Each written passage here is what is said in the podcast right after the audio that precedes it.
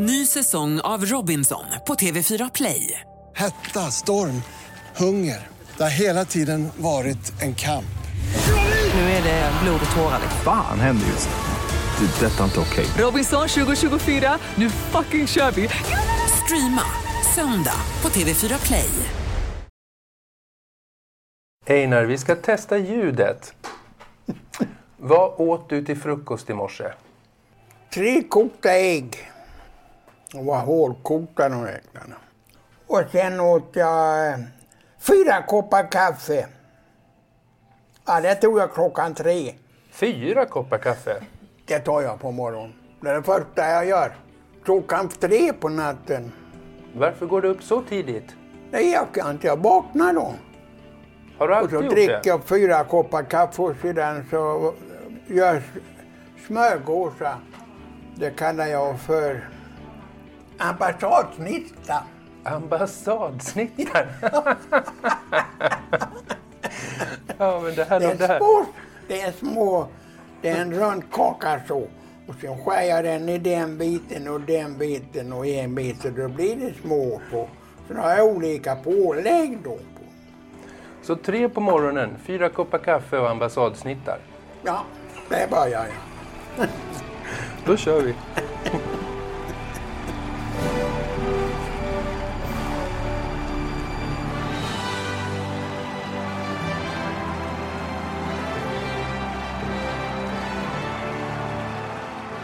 Mästerfotografen Einar Andersson är en unik yrkesman. En lika lång som hängiven karriär har gjort honom både väl och erkänd som en av världens allra främsta hästfotografer som satt standarden för en hel yrkeskår.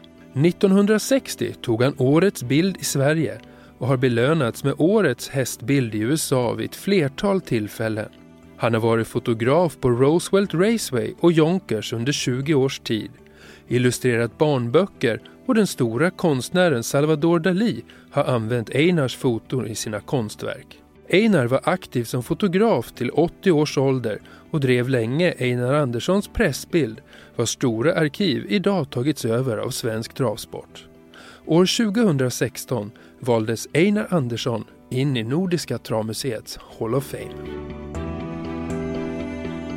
Vid en fotbollsmatch i sin ungdom fick Einar Andersson en spark i huvudet och började förlora hörseln. Det hela blev värre och Einar var stendöv under åtta år. 1989 fick han som första svensk ett implantat inopererat vid en försöksstudie vid Huddinge sjukhus. Einar har idag viss hjälp av implantatet men läser mest på läpparna under vårt samtal. Han minns den dagen i mitten av 1970-talet då hörselskadan förvärrades efter en olycka. Den förvärrades sen när jag var uppe i Forsa. Där var det, det var eh, ryska hästar, finska hästar. Och, och så vann en rysk häst. Det var en dam med. Och hon, eh, hon var så begeistrad här så hon sprang ut på banan och då kom det en hästen de defilerade efter, på vinnare va, och körde rakt på mig. Så jag slog runt i det och kameran den flög bort långt åt helsike och hörapparaten den sprang ändå längre bort. Så jag såg hörapparaten när, när båren kom. Och de, de hade fört upp mig folkbanksbörs till ambulans. Va? Så att de förde upp där. Då fick jag syn på hörapparaten långt borta. Då pekade jag på hörapparaten att jag borde ha det. De missuppfattade mig precis. Va? Så de förde in. Och då förde jag i huvudet rakt i hållplatsbussen och då svängde jag borta precis. Och då blev det sämre. Ja, så då låg jag på sjukhuset där. Där gick det åt helvete med det. Det var, var i Forsa. Forsa i Finland. När föddes du och var? När jag föddes. Den 19 andra 1926. I Asarunds församling. I Blekinge med. På Lyckans höjd. På lyckans höjd? Ja, det är säkert. Det är jätteläckert. Hur mycket häst var det i din ungdom? Jag var mycket hos bonden där uppe, så jag sprang hela tiden i stallet. Och sen var jag mycket i en smedja. Jag var en smed. Han hade en gammal T-Ford som de hade plockat bort hela baksätena och allting. Det hade vi. hade han mjölkkannorna i. Och jag följde med det och så sprang jag upp till och, och lämnade ifrån dem där. Sedan så gick T-Forden och jag kommer ihåg att det var halt. Så backade han ner på den sidan och sen la han i backen som fasiken och då, då körde han ner på den andra sidan. Och mjölkkannorna och det här var ganska... Men sedan sålde han den där T-Forden och sen köpte han en, eh, en cykel. Fick jag. Så då fick jag ha alla de här. På styret hade jag mjölkkannorna. Alltså. Och det var ganska jobbigt, kallt och jävligt. Och sedan, eh, sedan så var jag och sålde, eller sen sålde jag Dagens Nyheter och, och Expressen och alla tidningarna. Inte Expressen var inte uppfunnet då. Dagens Nyheter, Svenska Dagbladet och de kom ut på en söndagsmorgon. Och då så var jag där nere och tog emot och sen gick jag och sålde då. Och på söndagsmorgon då ville ju alla sova. Så till slut när man bara knackade på dörren så kom det bara ut en hand och la ner pengarna. Och så fick det till. Så man såg aldrig människorna. i det. De var så vana vid det. Så, det var en bra service det. Där tjänade jag 35 öre. Det räknade jag precis till biobiljetten till eh, Vajmannen, kom jag hette. hette filmen. Det var spännande. När jag ställer frågan om hur han började fota så tar Einar, som tagit emot mig med kaffe och kanelbullar vid köksbordet i Solna-lägenheten, med mig in i kontoret som från golv till tak är täckt av pärmar. Där står två datorer och Einar slår sig ner vid den ene och börjar klicka fram bilder. Och jag på Lyckans höjd. Lyckans höjd var bakom och satte upp. Det var under krigstiden där. 1999, 39. Och så kommer här så skjuter de där. Det var då när de hade provat J, flygande tunnan. Vi tittar på en bild, en svartvit gammal bild. Man ser ett litet skjul och man ser horisonten i Blekinge skärgård och så och man jagar ubåtar. Har du tagit bilden? Ja, jag bott det taget från Lyckans höjd, där uppe där jag är född. Så här var du ungefär 15 år gammal? Hur fan gör man med den där? Är du bra på det här? Control plus. Sådär ja. Ja, ah, du zoomar där. Jag tittar. Och jäklar. Det är flygplanen där. Det är de första flygande tunnorna som utsatt. Och här är målet. Är det här en av de första bilderna du tog? Ja, det är bland dem. Nu får du vänta. Nej, nu ska jag byta batteri här. Batteri till hörapparaten. Viktigt.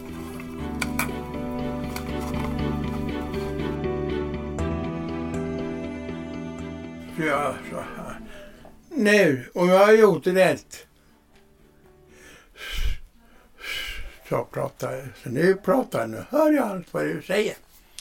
Vad synd om dig då. Ja, nu är det fint. Hur många bilder har du tagit i livet? Nej, det är svårt att säga många miljoner. Nej, men det är några stycken. Det är omöjligt att räkna allt det där. Va? Nu räknar jag ut hur många, mycket film vi hade köpt. Ett och, så, och sedan det har du 36 bilder på varje rulle. Ja, med lite spill och sånt. Men jag tror att de räknade på det viset. Einar tog som ung en korrespondentkurs i fotografi. Efter att ha vunnit tusen kronor i en fototävling i tidningen C kunde han köpa en riktig kamera. Det var när Einar lämnat Blekinge och kom till Stockholm på 1940-talet som karriären som yrkesfotograf tog fart på allvar. Kommer du ihåg din första kamera? Rolleiflex. Ah, Och sen hade jag Speedgraphics. Och sen hade jag Lindhof Tekniker som man kunde ändra bilderna och ta runt omkring hörnan och allt sånt där jävla skit man försökte på den. Och sen var det 6, 9, det var färgbilder, det tog de inte in en gång när det var 6, 6 24, 36 utan de skulle ha stora grejer. Så hade de stora negativ och sen klippte de av då mm, mm, originalnegativet. Och vi fick bara tog den där lilla biten som man skulle ha. som förstörde ju allting. Så jag fotograferade alla fotbollslag i Korpen på Stadshagen. Och alla, jag fick dem till att ställa upp. Då hela, alla var ju nöjda och glada. Och sen sålde jag en bild till varje kille, en lagbild då. Så gick det till där. Jag har kameran kvar. Den ligger i skåpet där nere, i dålig fläkt. Den fick man vänta med. För, för man, eh, jag tror det tog ett halvt år. Man låg för, för att köpa en Rolleiflex. Och det var enkelt, man skulle bara vred fram så kom en ny bil. fram. Förr i världen så var det mycket jobbigare. Man skulle dra ut kassetten och stoppa in och för fan, och så var det dubbelexponeringar. Och så skulle man ha istället där man satte in armarna i med svart och laddade den i mörkret. Den. Och sen vände man fel och så var det en dubbelexponering. är det enklare att vara fotograf idag? Det går inte att beskriva. Det går inte att beskriva.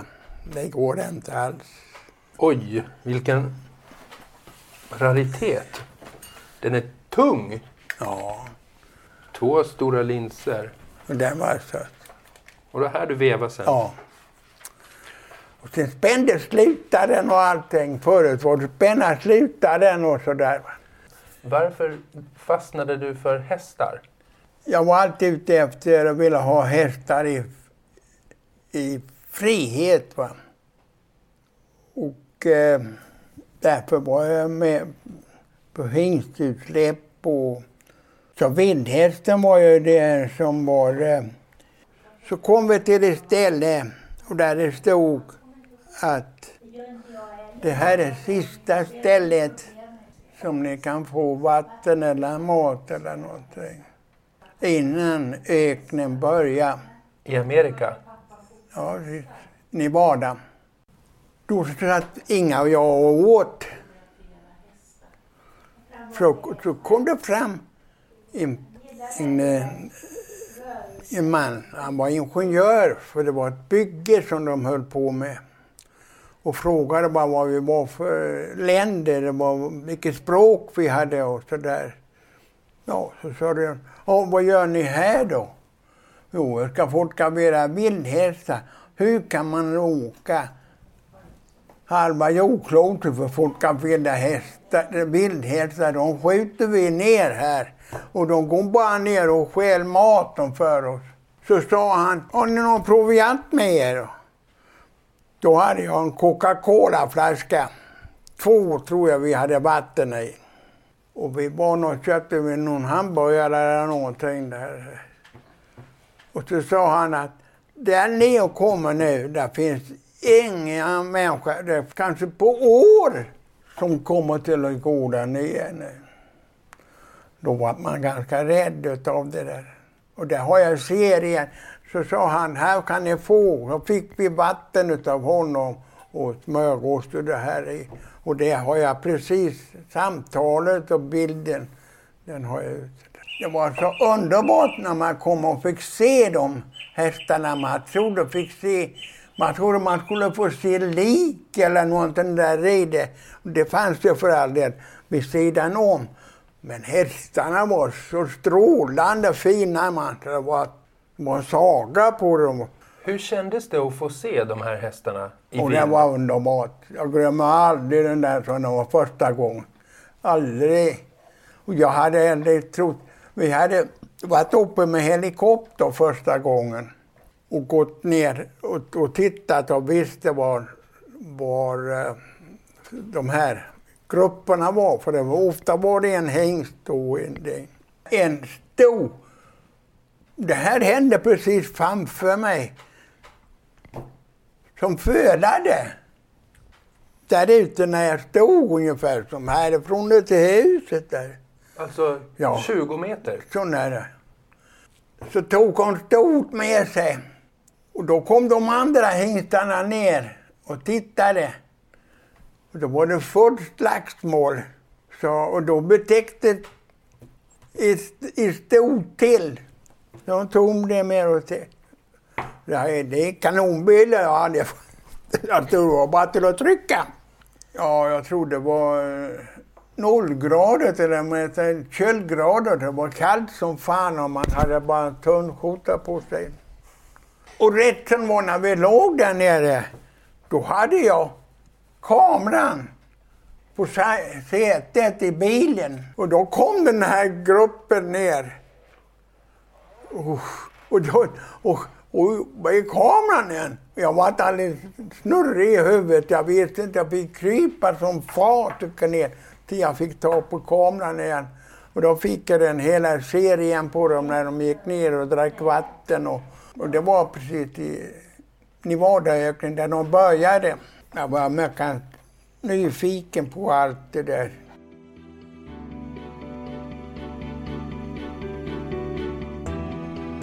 Hur travintresserad är du? Man stod jag på Solvalla varje tisdags morgon, tisdagar där, när de körde fort. På eh, måndagar och onsdagar när de körde fort. Då satt man där nere och väntade på Då fanns det inga nummer på varjelockarna. där man måste känna igen hästarna hela tiden. Travfotograferandet började under 1950-talet på Solvalla och Ulriksdal. Under 60-, 70 och 80-talen var Einar med sin kamera kanske den mest kände travsvensken internationellt. Under många år fotade han de europeiska hästarna som skulle skeppas över till USA och tävla. Då främst i Frankrike där han blev god vän med de stora travnamnen. Till exempel Henri Levesque, där han blev som en i familjen. Du har också fotat mycket travtävlingar i Frankrike och USA. Om vi pratar Frankrike, Det var så att jag var där nere. Nej, Oskar Herre. Han vann Åby Stora med Löfveck. Och så hade jag gjort ett album förstås.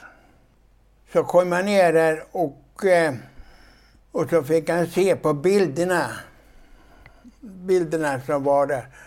Ja, jag ska bara köra det, köra det här också. Så, så ska vi, så träffas vi på restaurangen.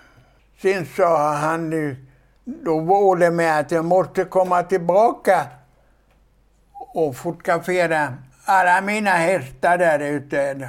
Jag fotograferade allihopa han hade. Och kuskarna där, de stod och hängde, drängarna. Men vi varit mycket, till till och med familjen så att... då- så ni blev vänner. Ja. Ni blev vänner. Ja, mycket, mycket. Så att han fick... Eh, så Thomas, min son, han åkte ner då första gången så att han lärde sig, skulle få lära sig eh, att jobba. Då fick han bo hos Levek hela tiden. Och eh, sedan så skulle han få komma tillbaka nästa år. Då skulle han vara färdig. Och då skulle han få jobba som stalldräng där nere. Kommer det albumet där så att då begärde jag så mycket pengar.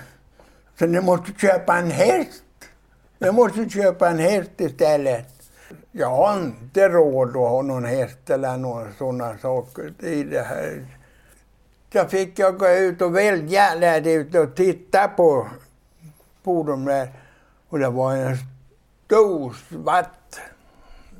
Det- här måste vara en kanon tänkte jag. och så, så fick jag ett brev. nej, nej, den har, det gick inte alls med den. Så den har jag sålt som hopphäst, för han hoppar bra över. Sen nästa gång så när jag var nere då, så sa han, ja hur blir det med häst nu då? Ska vi ha någon häst? Nej, jag vill inte ha, jag har inte råd att ha någon häst eller något av den stilen. Men eh, jag fick i alla fall, så sa han, fick, och då tog jag en sån här med vita strumpor. Jag, jag tänkte på Big Non, med vita strumpor och bles och var så underbar vacker.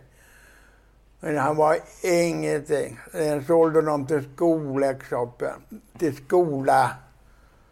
För den var så här snäll. Så det var iskallt på den. Men när sen kom Thomas ner och då sa han, så sa han så här.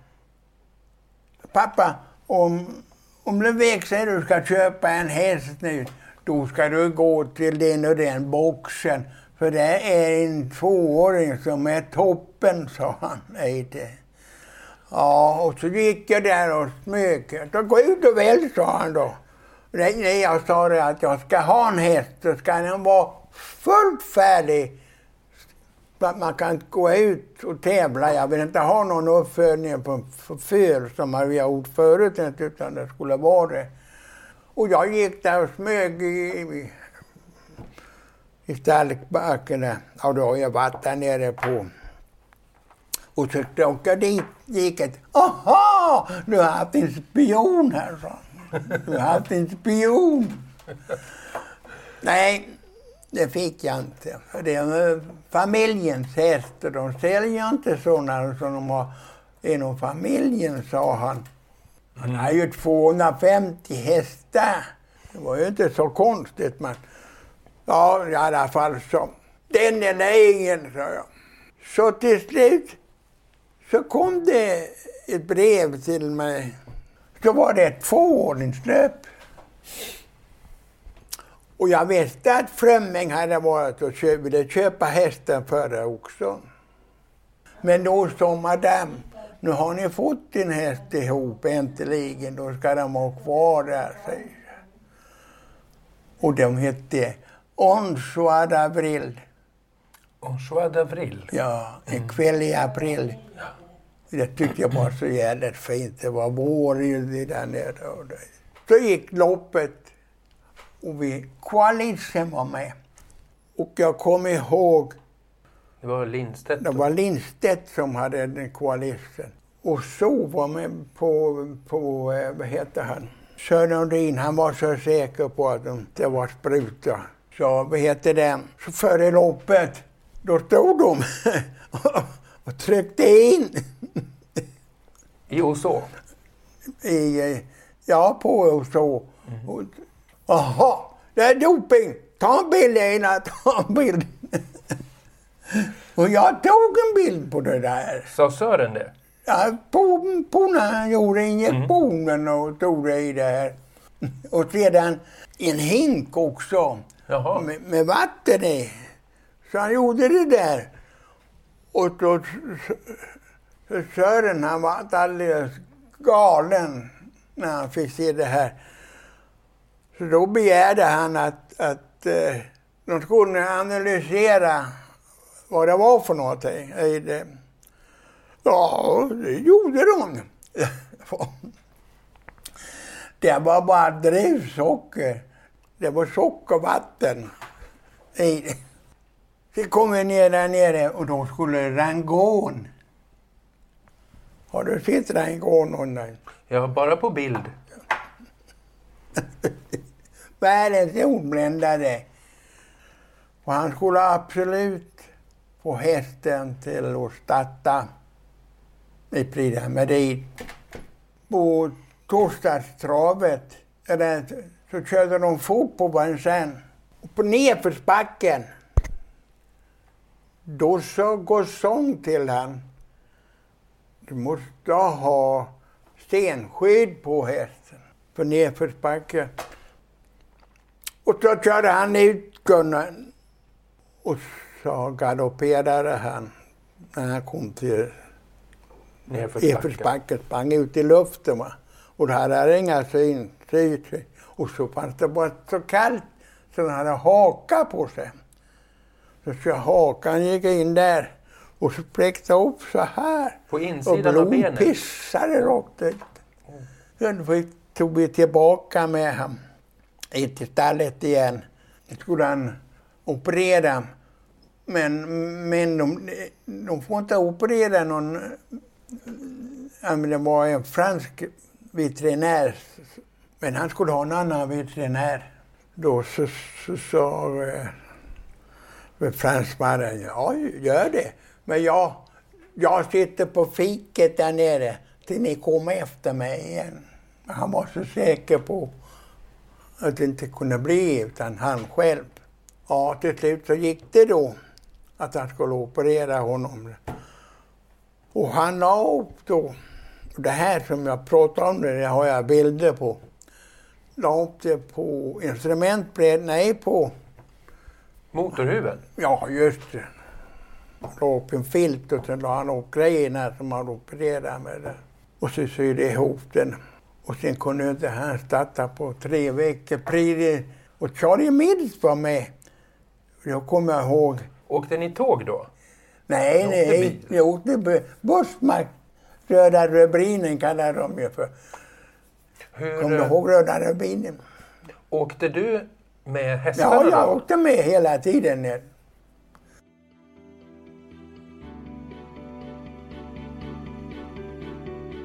Under sin tid som fotograf i USA sålde Einar reportage inför stora lopp till tidningar här hemma.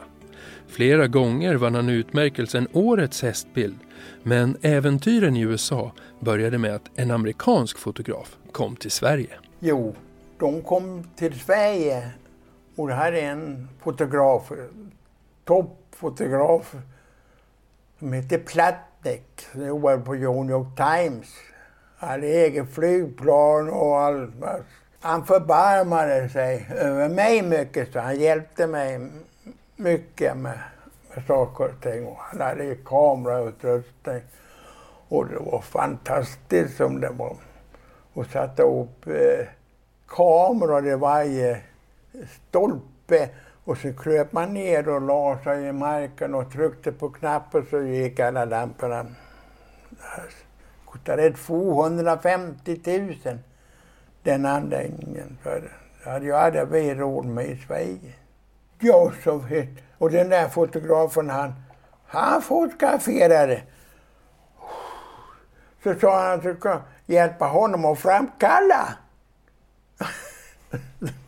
Det var högvis med eh, 660 och 912.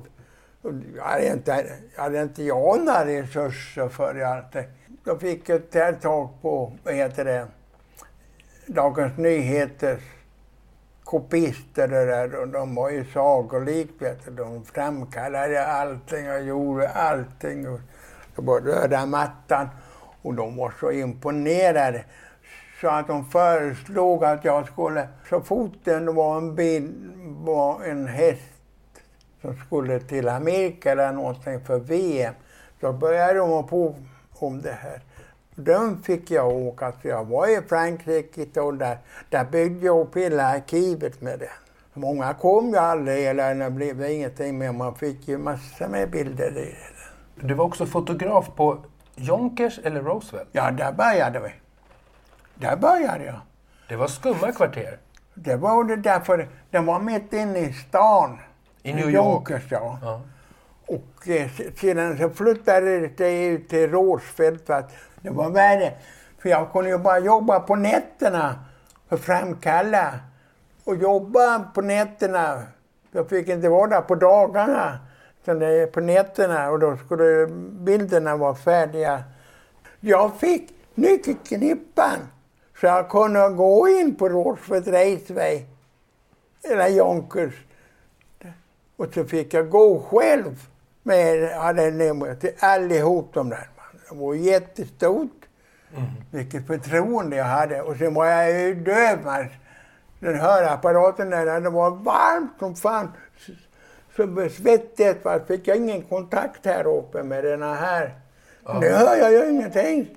Nu är jag precis borta. När är du det tar av dig hörapparaten så. Ja, ja, jag har den. I alla fall så har jag, har jag en sån här magnet och det finns en likadan så här. Känn här inne på Ja, oj, där är den. Ja, verkligen. batterier och sånt. De var så dyra så jag köpte ficklampsbatteri och seriekopplade dem så jag fick ner. Och så hade jag dem vid sidan om. För säkerhets skull brukade Einar under nattarbetena på travbanan bära en skylt runt halsen där det tydligt stod “Don't shoot I'm deaf”. Skjut inte, jag är döv. Med sig från Amerika tog Einar också ett klassystem som började användas på V65. Han var också med och tog fram gratisprogrammet och uppfann 5 tippa V75 som ofta syns i tidningarna än idag. Jag har fått veta att du var med och tog fram klassindelningen på V65. Ja. Men var faktiskt, det var inget märkvärdigt alls för sånt finns igen. De hade klass 1, klass 2, klass 3, De hade guld och silverdivision. Det var ju precis så. Och jag tyckte det var fantastiskt det där för hästarna kunde gå i klass hela vägen så man kunde följa hästarna upp. Att det var en guldhäst och det var jätte... Så jag gjorde en speciell grej. Så de kunde hänga med. Så, så, så när man skrev, no, om, skrev någonting om hästen så stod det där. Det var morsan och farsan och sådär. Många starter han hade gjort. Och, och så det många gånger gulddivision och silverdivision. Då tog du den idén till Sverige kan man säga då och V65 på den tiden. Var det? Så att det blev också klass 1, klass 2, klass 3 i Sverige. Ja, det var det. Ja, det, är det. Men jag ville ha det på, på ett annat sätt. Så jag och eh, ett Lindberg och jag, vi åkte... Det var en till som var med. Vi åkte till alla travbanorna i Sverige. Allihop. Och han pratade med alla, alla sekreterarna och, och allt. det. Bosse Fransson var med då. Och han var bråkig. Han skulle vara bäst. Han, skulle absolut vara bäst. Och han var ju bra på sitt vis. Det var också din idé med fem tippar V75. Berätta, vad är det? Jo, vi började med det där, fem tippar vem 65. Och Och det var bara därför att vi, det, det var därför att man, det inte skulle bli något snack före efterloppen. Att de inte, för det var, ofta var det så här att kuskarna sa jag har ingen chans, jag har ingen chans, jag gör ingenting och så vinner de. Men då hade man ju det före att de hade sagt det i tipset. Sen kunde de ju börja jobba med det va. Annars så här fanns det ingenting. Men nu hade de ju sagt det sådär en gång för allmänheten och det berättas för Det var väl en bra grej tycker jag. följer du travet idag? Så fort det kommer upp någonting så kommer det som en, en grej i hjärnan där. Så, Åh, den där jävla, den har jag varit med. Jag svär för mycket va.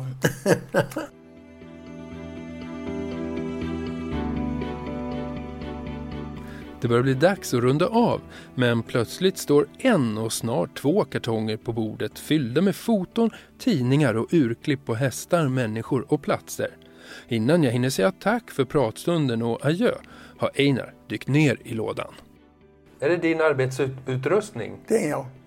Einar sitter på Fotoväska, knä va? framför en fotoväska och det är inte bara en fotoväska, det är en, en eh, körspisk, ett paraply, det är ett huvudlag till en häst, det är pälsglans, en borste och en skurtrasa.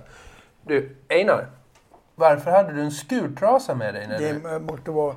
Där man ser där sån här skydd, där, när de lim, när de flyttar hästarna. Va, så, istället för bomull, eller de lägger ut. Och en radio. Det, det här jag ljud på. Hästljud. Bandinspelare! Ja, Här är det. Här kan du se en dag på Vincennes. Jaha. Det Har inte du varit med? Jag har aldrig varit på Vincennes. Där var du inte med. Nej. Nagasaki var fransman. Harry Lindblom. Till pris.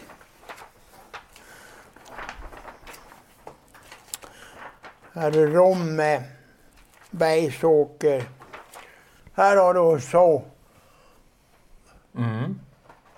Och så som... Elian Rodney.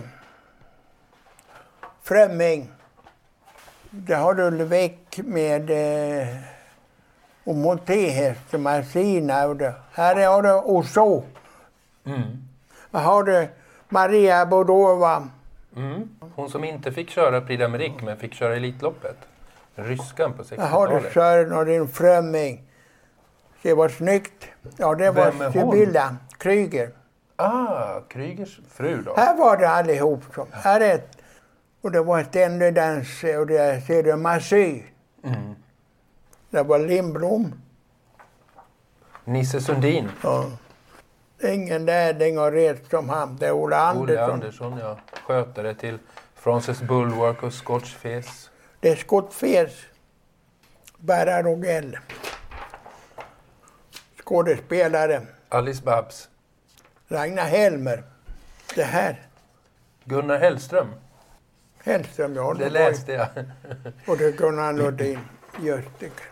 Jo, det här är en serie som jag har gjort här. Ideal du Gasseau i badet. I havet. Vilka är de finaste hästar som du har fotat, känner du? Vilka är dina favorithästar? Ideal du Gasseau, Nej. Une med. Vad var så speciellt med henne? Vacker. Vacker. Och snäll. Och den följde jag då från han var två år gammal hela tiden. Tills han, tills de tog av skorna på han på Råsfäll och spikade upp på, på, vad heter det? Det var, tyckte jag var starkt. De tog över henne från Amerika.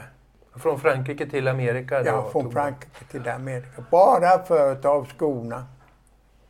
Det var fint gjort. Det var starkt gjort. Vad är skillnaden med att fota en människa och att fota en häst? Ja, man måste ha fantasi. Vad har varit din drivkraft genom åren? Det är som man säger det. Man, vad heter det, ser som Tarzan. Man blir aldrig nöjd. Man ska vara bättre och bättre och bättre. Han är otrolig. Det är en otroligt det han har gjort. Vad är du stolt över? Men Vildhästarna är ju det skojigaste tycker jag. Hästar gör frihet precis. Det, det fick jag och det jag är mycket nöjd med. Fast den höll på att ta med mig mitt liv. Jag hade aldrig hittat tillbaka. Aldrig. Sen har jag ju haft min hustru, Inga. Och utan Inga hade jag varit precis värdelös. Det är hon som har hjälpt mig helt och hållet. Ja, hon sitter och nickar i soffan där borta. Ni har rest tillsammans. Ja, hela tiden har hon varit med mig och hållit mig i hand. Stort tack för att, vi får, för att vi får tala med en hedersman.